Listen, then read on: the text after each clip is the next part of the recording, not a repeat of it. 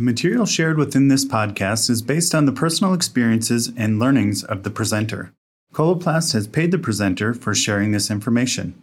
Nothing within this podcast is intended to be used as medical advice and or used to diagnose, treat, cure, or prevent any disease.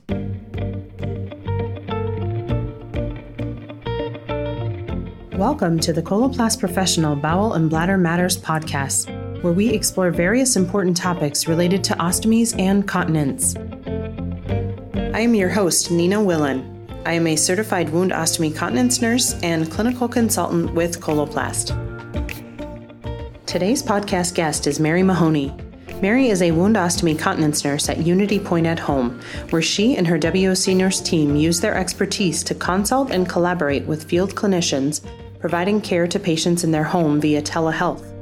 She is also adjunct faculty with the webWOC Nursing Education Program. Mary is the past president and a board member of the Wound Ostomy Continence Nursing Certification Board. She has presented at national conferences and has authored several articles for the Journal of Wound Ostomy Continence Nursing. Today, we are going to be talking about the history and evolution of WOC nursing and related products. Mary, thank you for talking with me today about this. Thank you, Nina. I'm glad to be here. So, let's start with um, describing the history of WOC nursing.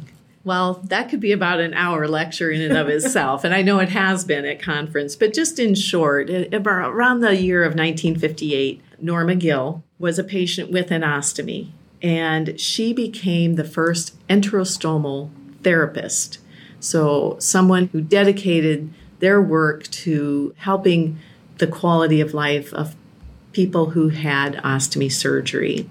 That sort of grew, and they started a school to teach other people to be an enterostomal therapist. And the only qualification was that they had to be an ostomate, they had to have an ostomy. And as this profession grew, it started uh, to form into formal groups and around 1976, you needed to be an RN to be an enterostomal therapist. The profession continued to grow, and they started a certification for the nurses to be an ostomy nurse. And in 1992, our organization, uh, that was a society at the time of enterostomal therapists, our organization changed the name to Wound Ostomy Continence Nursing Society, so WOCN. Those are just some of the highlights of the history. We formed from a very grassroots level of a person who had an ostomy, now has blossomed into a full blown triscope specialty of nursing and WOC nursing. So interesting. What are some of the significant changes you have seen during your time as a WOC nurse?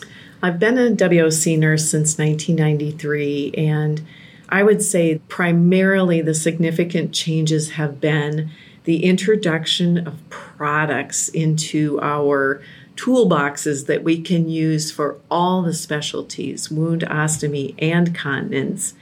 Um, the number of products that we need to know about are huge.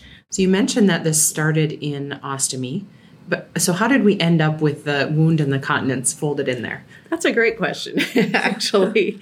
uh, as an ostomy nurse, we would be working with patients and realize that around the stoma, the patient would have wounds.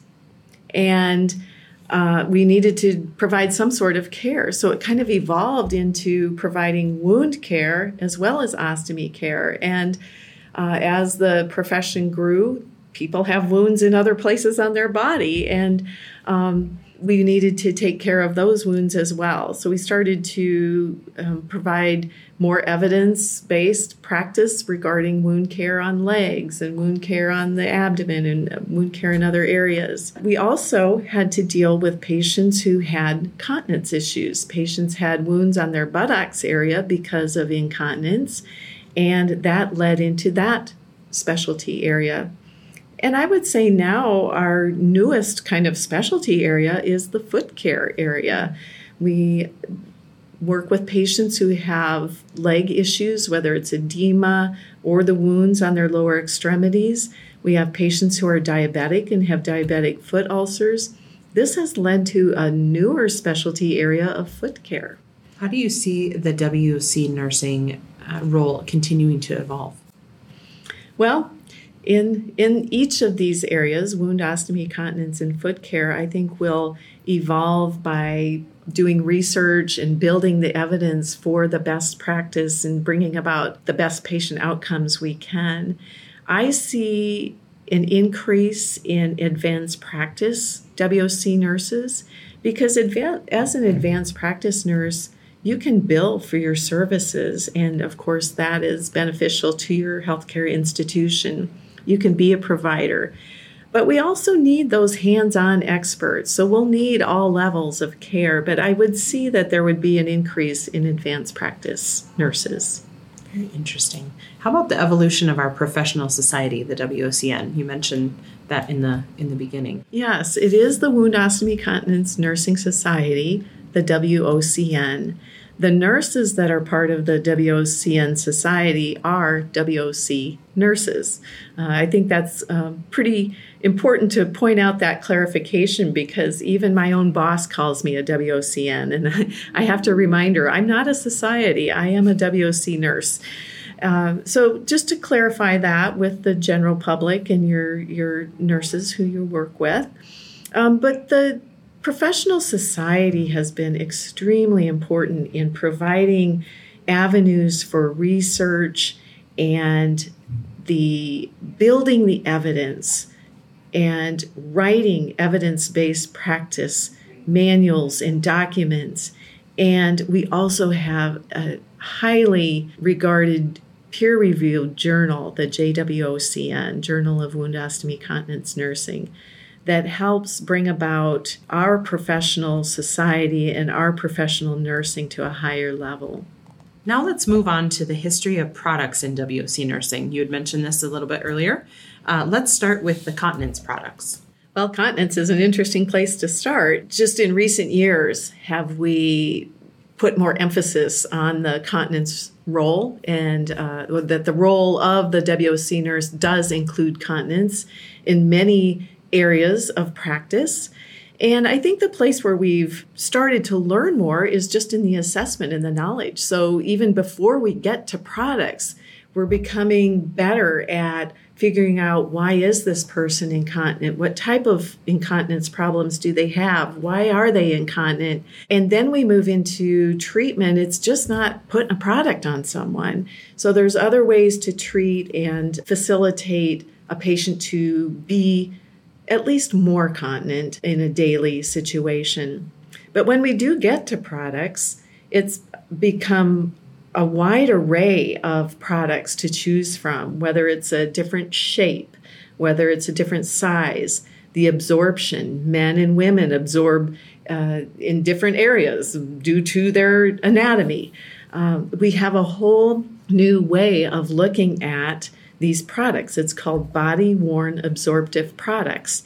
And the WOCN Society has created a tool to help people, nurses, choose the right product for the patient situation. So, in summary, yes, we have a lot more products, but I think we're trying to work more at the angle of knowing actually what's going on and helping patients uh, learn the exercises and different treatment before they have to, you know, rely on products all the time. Because. I think there's a general understanding out there, or like a misunderstanding, I should say, that it, the older you get, like incontinence is just part of aging, and that's yes. not the case. Yes. And so I think seeing that evolution of you know catching things and diagnosing and maybe preventing it is huge. Yes, absolutely it's not a normal part of aging right. necessarily. Right.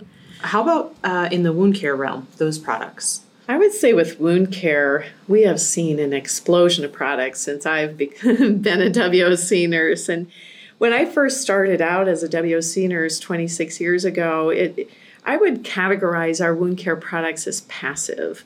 Uh, we found a wound, we would uh, choose between uh, which hydrocolloid should we put on this patient? Should we use an ointment? There just really wasn't much to choose from. We started to get into alginates, for instance, and, and that helped a little bit. Oh, now we had an alginate covered by hydrocolloid. That's big.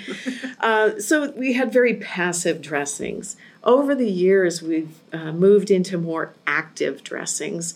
And those things I would consider like the collagen that actively works with the wound. Um, negative pressure wound therapy has been a huge evolution of care. I loved working with uh, with those products early on. Uh, but I, I, I, have to say, I, when the sales rep came in to show us the negative pressure for the first time and showed us the foam that would go in the patient's wound, I, I think I laughed out loud. I'm like, seriously, that is not going to go in this patient's wound. But uh, it has been very beneficial for patient care. Skin grafts are an active dressing that can be used. So there's a lot of dressings now. There's just such a large toolbox. Oh, one I forgot to mention is more passive, but foams have come into uh, play a lot more. Uh, the silicone foams. So we have just so many to choose from, and we have to know our patient situation as well as, you know, we can't just go to a product shelf and pull a product off the shelf and use it. We have to know the patient's insurance and will it be covered and is there a caregiver there that can learn the care. So there's a lot more that goes into choosing the wound care products these days. And then lastly, how about our uh, ostomy products? and that evolution. Right. Ostomy products have evolved tremendously as well in, in a very, very fine way. I, I remember the early days, uh, we just had the Karaya seal and uh, pouch and had some of the hydrocolloid type pectin based wafers to use. Uh, we had little convex rings we could insert to try to create some convexity, but in the early days, we would cut out wafer material to try to use to fill in gaps and creases. And now we have this whole evolution of barrier rings. And the barrier rings are have different formulations. So you might have a softer barrier ring that fills in gaps really really well and will work for one patient uh, whereas another patient might need a stiffer ring um, so that it can hold up better to the effluent. So we have a, a wide array of barrier rings to use and can build our own convexity, as well as the companies figured out that integrating the convexity into the flange has been uh, hugely beneficial for patients because they don't have to mess with creating their their uh, ostomy uh, uh system each time they apply it. So having that convexity integrated makes it more simple for the patient to do their care and quite honestly creates a better seal. We've had the invention of flexible convexity, and now we have a convexity that fits rounded abdomens. So we just continue that research and development to create a better quality of life for our patients with ostomies. And you also mentioned we were talking before the podcast about um, the different closures and like the clamp closure versus an integrated closure. Exactly. talk a little bit about how that's evolved too, and the benefits to the patients with that. Yes, patients who have uh, drain feces or a thicker output will use a wider outlet on their pouch. And in the past, we had clamps, and the clamp is kind of like a barrette and it um, is only as good as the user. And sometimes people had difficulty uh, opening and closing the clamp correctly. They had to be careful not to drop it in the toilet. They had to set it somewhere where they could reach it again. And it's kind of a firm piece so it could get caught in their groin area and you know just not be comfortable. So again through research and design and focus groups with patients, the uh, companies have designed integrated closures. So the closure is right on the pouch. It's kind of a hook and loop closure and just involves rolling up the end of the pouch and closing it up. It's much softer. They don't have to worry about dropping it in the toilet. It's more reliable and uh, just has been a significant change in ostomy care. What is your vision for the continued evolution of all of these products? I think that um, the products out there's products out there we haven't thought of yet, uh, and I uh, appreciate the companies who use patients as their feedback, as their focus group. Nurses bring an angle uh, to the table, but it's the patient's day to day care that I think will bring the most um, poignant, whether you call it research or ideas, innovation to the table. Mm-hmm.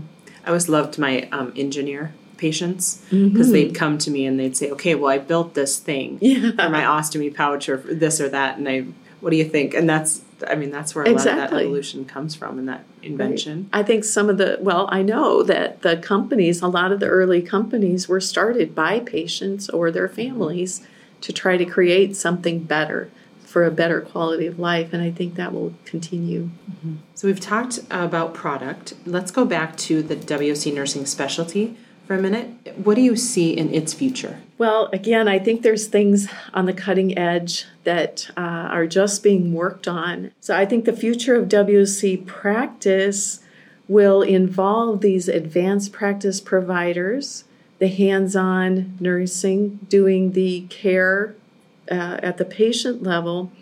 But I think there are products out there that we will see come into play. For instance, um, a scan to diagnose the wound. There's the ability out there for cameras to take a picture of the wound, tell you the size and dimension. I think uh, in the future there might be a scan out there that will say, here's what's going on, here's the MMP level, here's what you need to use. So it not only will assess the size of the wound, it'll help guide you in what product you should use. So I think um, I could see that in the in the future of WOC nursing and, and wound care. So in closing, what would you say that this means? All of this that we've talked about, this history and evolution. What does it mean for the WOC nurse, new or long time practicing WOC nurse? Well, just to kind of pull in uh, at the very beginning, we talked about the history of WOC nursing, and I think we really need to honor that history. We came from a very grassroots level and to remember the past. Uh, but we really need to be ready to step into the future as a professional career and embrace all of the aspects and uh, embrace the, the knowledge and the evidence and to use that to the highest level we can as we move forward. Um, part of that will be hopefully an electronic health record that uh, we can use to our advantage as well. My hope for the future, and I don't think I'll see it while I'm still practicing, but uh, right now, our electronic health record to me is just a group of forms that we've put into a computer.